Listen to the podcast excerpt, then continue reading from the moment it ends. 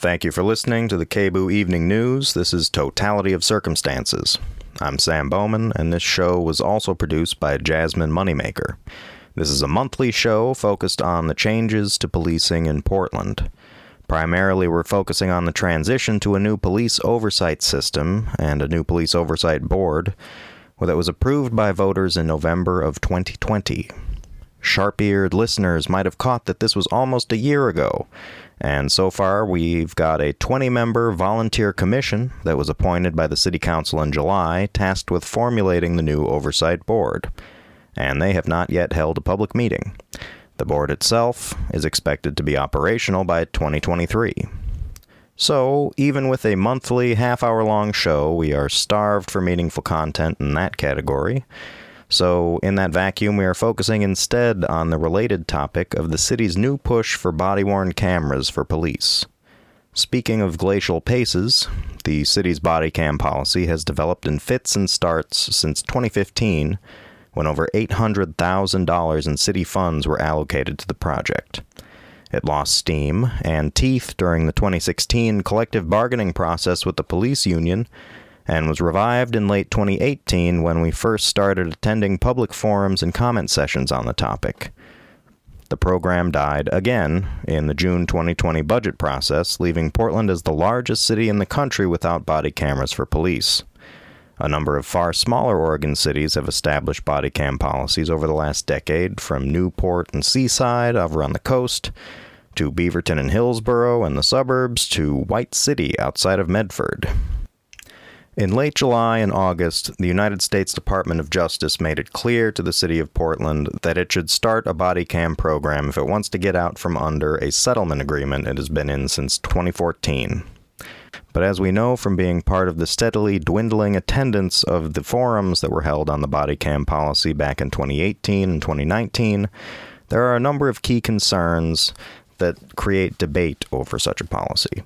First, there's the shopping aspect of it, what brand do we get? What model? What features? How much is it going to cost? How many do we get? And then there are the policies that govern how they are used. When should a cop turn it on? When should a cop turn it off? How should a cop announce that a citizen is being video and audio recorded right now? There are also questions related to storage and use of footage.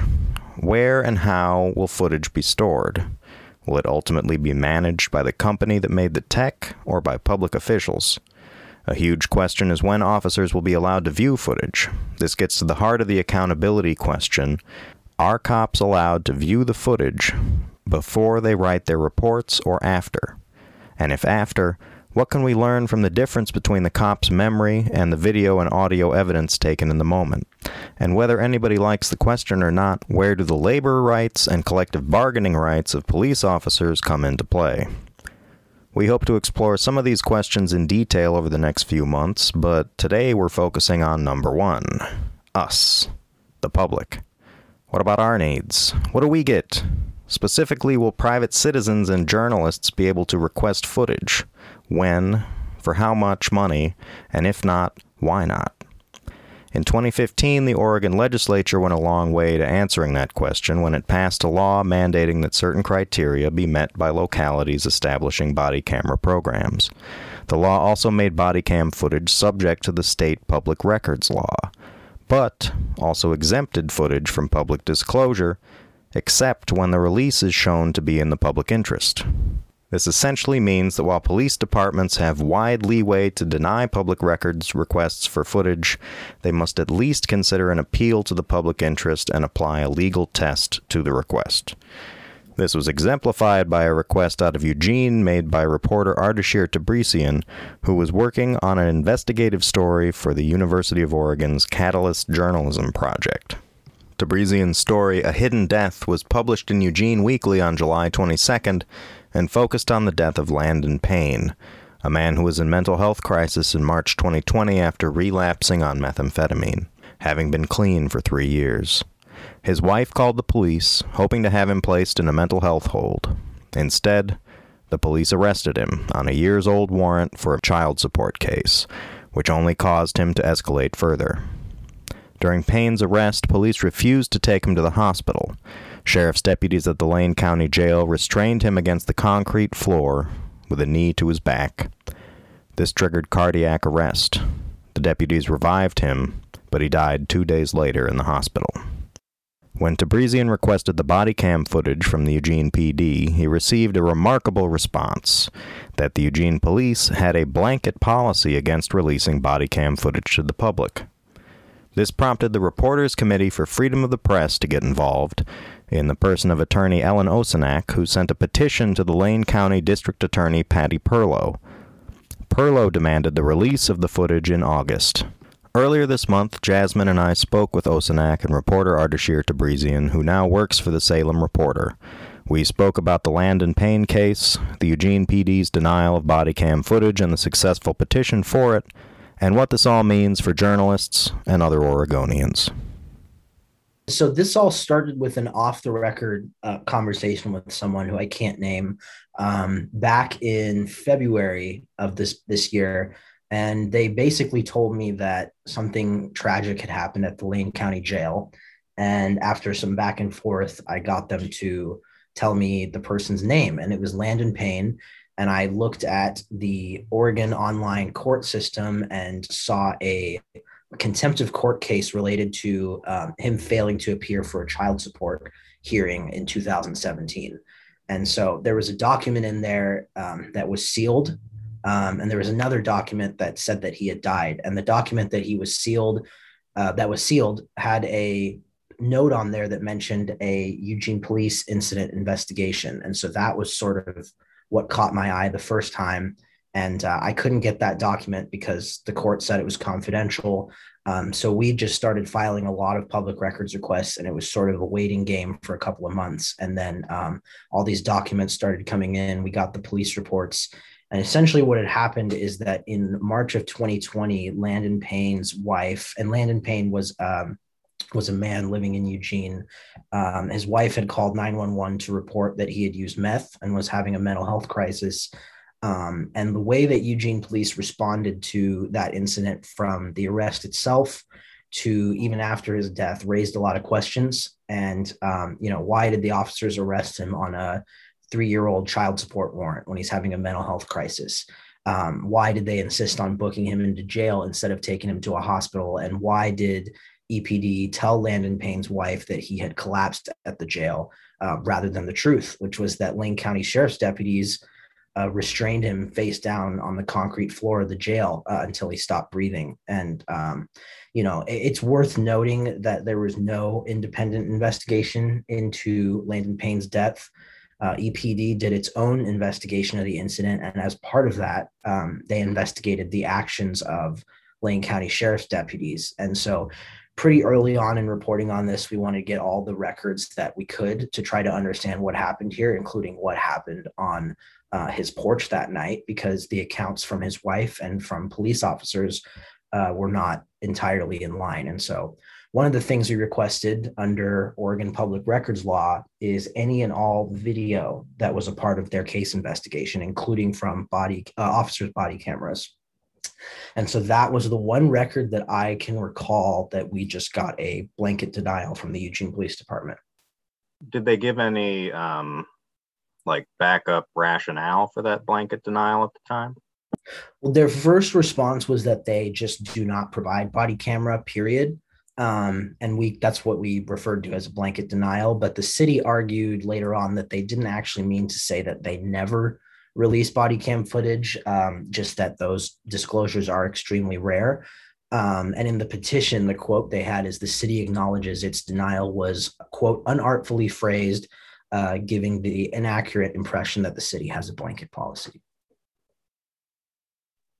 And one of the reasons that we really wanted to talk to you both was because Portland is looking, is very likely going to be having body worn cameras uh, on police officers in the next year or so.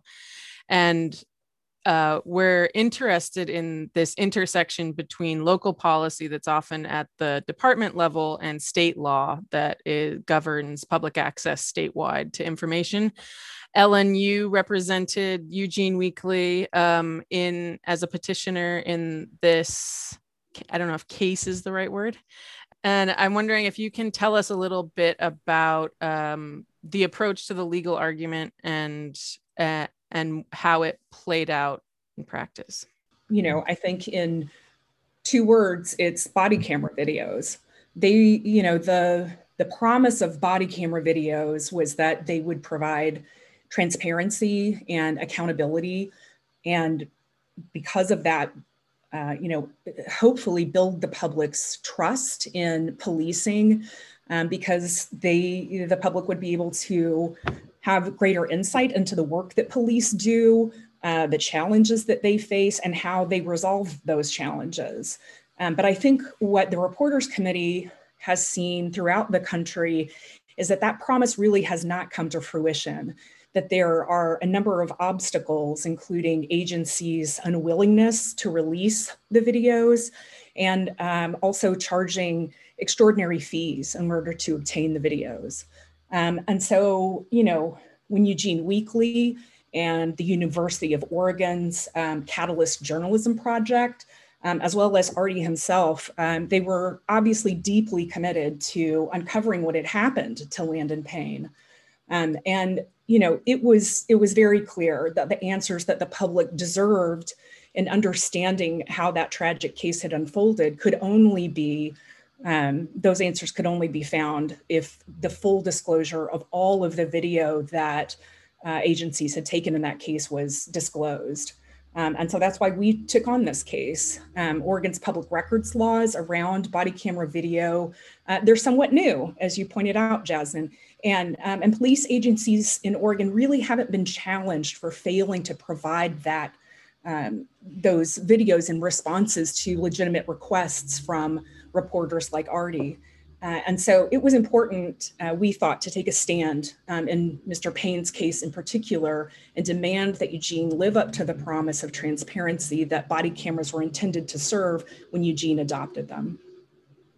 And so, how did this um, play out in terms of did you just file petitions and rebuttals, or was there some conversation that went on between the two parties in in this issue?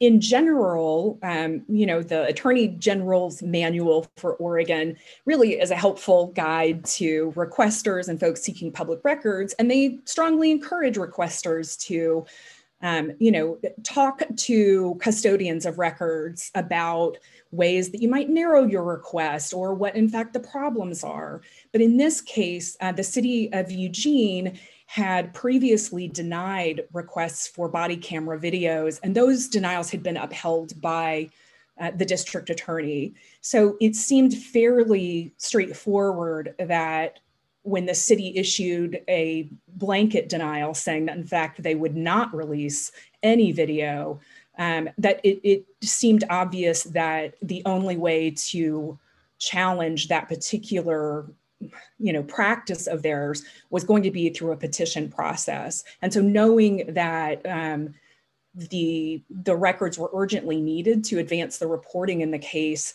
uh, we elected to simply file a petition with the district attorney um, which is you know a completely acceptable process. It's something that's accessible to and is intended to be accessible to all oregonians um, or any person requesting public records in the possession of Oregon agencies. And so um, we, you know, elected to take um, to to use the public records process to expedite um, the decision making around uh, Eugene's refusal to release it. So what we did was we, um, uh, you know, Artie sent me the um, the denial and it was a one sentence denial with no explanation. And uh, and so we you know simply challenged the the blanket denial and then m- more importantly explained uh, from our perspective what the enormous public interest is in monitoring the police through the use of body camera videos.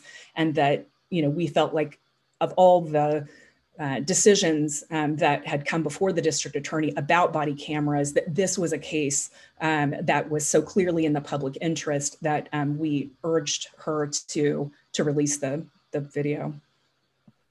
I believe it was on August 12th that the district attorney Perlow uh, required the release of the footage. What what do you think is the significance of that uh, requirement, do you do you think that it can be serve as precedent either inside or outside of Lane County, or is it more of a one-off? I think I could take this. Um, it's it's significant on one front because it's the first time um, since Eugene adopted body cameras that the district attorney Patty Perlow has ordered uh, the release of video over the city's objection. Um, there were several previous petitions where Perlow upheld the city's decision to withhold video. Um, and the opinion from the DA's office is pretty thorough.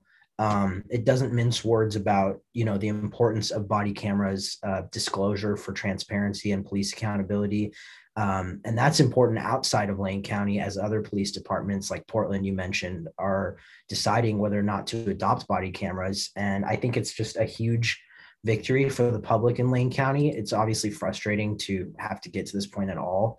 Um, but I'm just thrilled that uh, the district attorney made the right call here. And I think it does set a precedent for journalists in Lane County to be able to get access to public records in the interest of police transparency. And I certainly hope that it does um, set a precedent throughout the state and elsewhere uh, for police transparency. And so that um, law enforcement agencies can be held accountable um, just like everybody else. One of the requests as part of the petition was that the records be released uh, free of cost. And that was a place where there was a little bit of disagreement. You didn't quite get what you want. Um, and obviously, a big concern around that is that the cost can be a barrier to, can function as a barrier to actually getting the information. Um, Artie, I'm wondering if you have gotten uh, any information about what fees would be associated with the release of this footage. Yeah, I don't have the exact dollar amount in mind. I can tell I can find that out for you. But the only real update I have is that we have paid um, for the body camera video. They gave us a few different options for video. Um, we paid for a couple of them, and it's up to EPD now to provide the records. One of the things I would add is that, you know, one of the lessons from this case, I think, is that different law enforcement agencies um, can come to wildly different conclusions about whether the law requires them to release body camera video and so or video generally. And so this case was a pretty good example of how the county when eugene weekly sought records of their videos they promptly disclosed those videos without cost uh, you know apparently recognizing the enormous public interest in the death of somebody who was in their custody. And the city of Eugene and the Eugene Police Department uh, did exactly the opposite. They withheld the videos, they did not disclose them until ordered by the district attorney. And now they are charging hundreds of dollars in fees. And that's a problem.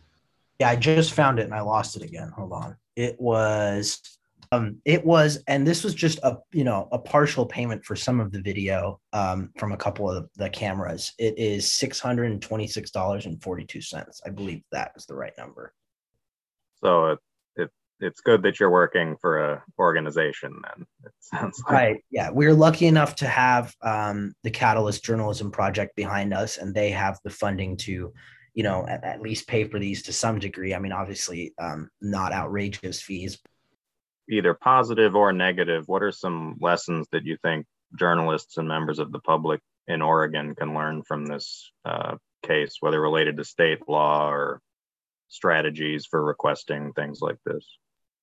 Well, for journalists, I would say first off, um, I mean, Ellen just touched on this, but there are attorneys like Ellen and the folks at um, Reporters Committee for Freedom of the Press who are available and willing to help, um, you know, give journalists valuable legal help um, I can truly say none of this was possible without Ellen. So other journalists should take note of that. Um, and um, I would also say know the public records law in your state. Uh, Ellen mentioned the Attorney General's manual. You know, government agencies and other institutions will sometimes say that they can't release records, and um, it's often just not the case. And either they don't know that, or they hope that you don't. So know the law so that you don't have to take their word for it. Always, I would say. Yeah, and I would say, you know, if you find yourself in a records dispute, particularly around body camera videos, just remember to focus on the public interest that justified the adoption of body cameras in the first place, and that is transparency and accountability. And the Eugene Police Department, many, if not most police departments, have adopted the 21st century model of policing, and one of its pillars is transparency. And so I think there is widespread acceptance, both in law enforcement um, and certainly the general public, that, that body cameras are an important piece of, of accountability for police agencies. But that promise cannot be fulfilled when agencies do not release these videos when they are so clearly in the public interest. And you know, I cannot um, speak highly enough about the persistence of Eugene Weekly, of Artie, of the U of O's um, Catalyst project. They just did not give up on this case, no matter what barriers they encountered um, in the public records context. And while I know, you know, journalists and news organizations, you all are are you know have so many challenges um, so telling a journalist you know don't give up is uh, you know sometimes i feel like is is not is, is a little bit mean to say because you all have so much work but um, but there are cases, particularly around body cameras, where I think that that extra effort is worth it to just not give up. And when you're speaking to law enforcement agencies or the district attorney's office, if you choose to file a petition, that's something you don't need to have an attorney to do. And um, when you're speaking to those folks, just remind them that 21st century policing is about transparency and accountability. And that's what body cameras can promote. And when you ask for those records and they're denied, the agency really needs to have a very good reason for withholding them. Um, and in cases where somebody um, has um, suffered the kind of consequences that uh, Landon Payne and his family did uh, for you know interacting with the police it's so so important for the public to understand and have firsthand uh, accounts from body cameras of what happened if the district attorney had come to a different decision on this petition and decided not to release the footage what would have been your recourse in that case? If the district attorney had denied the petition, uh, the next step would have been to file a lawsuit in um, circuit court, in Oregon Circuit Court, and have a court um, review the matter fresh with fresh eyes. It's the decision of the district attorney isn't entitled to any legal weight in in the new lawsuit but that's the process if you're if the district attorney had come to a different um, decision and denied our petition uh, the next step would have been to file a lawsuit and ask a, a circuit court judge um, to determine whether or not the public interest justified disclosure and uh, in that, you know, I'd, I'd, also really like to give a huge shout out to the ACLU of Oregon because uh, several years ago, they litigated a case all the way to the Supreme Court of Oregon in exactly that fashion, Jasmin. They were denied um, a, petition for certain records by the district attorney, and they appealed that case, and that was a Lane County case. They appealed that way all the, uh, to the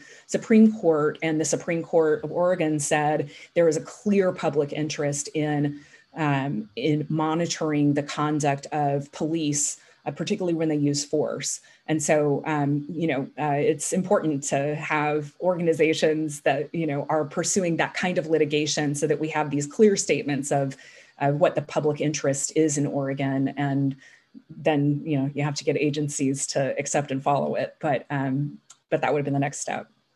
You mentioned that the Reporters Committee has uh, fought stuff like this across the country.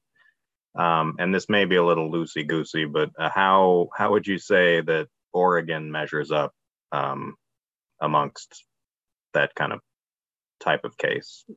Just to give you a, a perspective, so the Reporters Committee. Um, part of why I'm here in Oregon and um, and doing this work is because the Knight Foundation felt that you know local journalism really needed a legal boost and so they um, asked the reporters committee to station five attorneys in five different um, uh, five different states. And so Oregon, Oklahoma, Pennsylvania, Tennessee, and Colorado all have what are called local legal initiative attorneys. And I'm the local legal initiative attorney for Oregon. So I do have a perspective about uh, local litigation, particularly in those five states. And what I can tell you is that you know all five of us started uh, just about a year ago, and we all have a body camera video case. Uh, so in Tennessee, they refused to release uh, the body camera video, and the process there is that um, they had to file a lawsuit. In Oregon, Eugene refused to release body camera video, and the process for challenging that is um, via a petition to the district attorney. In Pennsylvania, they have a right to know law, uh, and an agency there withheld uh, the video, and um, and in that case, uh, the Pennsylvania law doesn't even uh, allow for agencies to charge fees. Um, and so, uh, you know, I would say the the laws in each state are, are quite different in the way both that the agency is directed to make the decision about whether or not to release video and then whether or not they can charge fees. And so it's it's a little bit difficult to do an apples to apples comparison, but I think probably the fairest statement is that despite you know the International Association of Chiefs of Police supporting uh, body camera videos and their use, uh, many police unions supporting body camera, and of course, many police accountability uh, organizations supporting the adoption of body camera videos as a promise that transparency and accountability for police would be improved and thus the public trust would be improved. I think the experience of the local legal initiative attorneys um, is that that promise really has not been fulfilled despite states having, having differing um, standards for when they might release that video. Um, so overall, I think the promise of body camera video is has not been fulfilled, but I have a lot of faith that with the continued efforts of attorneys and journalists working together um, to, to challenge decisions to uh, withhold those videos, that um, we might yet see that promise fulfilled. Do either of you uh, have anything that you'd like to add before we wrap up? Yeah, I think the only thing I'd add is that um, just to circle back, Jasmin, to your initial point about um, you know, as as cities like Portland consider adopting body cameras, um, and as I'm sure both of you know, uh, you know, the the city of Portland is currently in a lawsuit with the United States Department of Justice, and the adoption of body cameras has been an issue since the beginning of that, um, you know, of the of the federal government of DOJ overseeing the Portland Police Bureau. And, um, and while those discussions are underway and there are important considerations about privacy, once a policy is adopted, if, if it is, um, I think it's it's so important for the city to focus on how they intend to provide body camera records to the public. They don't have to charge for those. If they determine that these that there are certain records and as you and Artie both pointed out, the issue of folks who are in mental health crisis and the way that um, the, the system, including police, responds to them is and has been an issue of extreme importance in the city of Portland. And so, as they consider adopting body cameras as a potential remedy, I think they really need to think about how they can make those records accessible to the public and charging exorbitant fees in order to comply with the facial blurring requirements um, is really a disservice to transparency. We've been speaking with Ardeshir Tabrizian of the Salem Reporter and Ellen Osoinach of the Reporters Committee for Freedom of the Press. Thank you both for talking with us today. Thank you for having us. Yeah, absolutely. This has been Totality of Circumstances. This show and a full version of that interview, which is about a half hour long, will be available on the Totality of Circumstances show page at kboo.fm. On behalf of Jasmin Moneymaker, I'm Sam Bowman. We'll catch you next month right here on KBOO Portland 90.7 FM, your community radio station.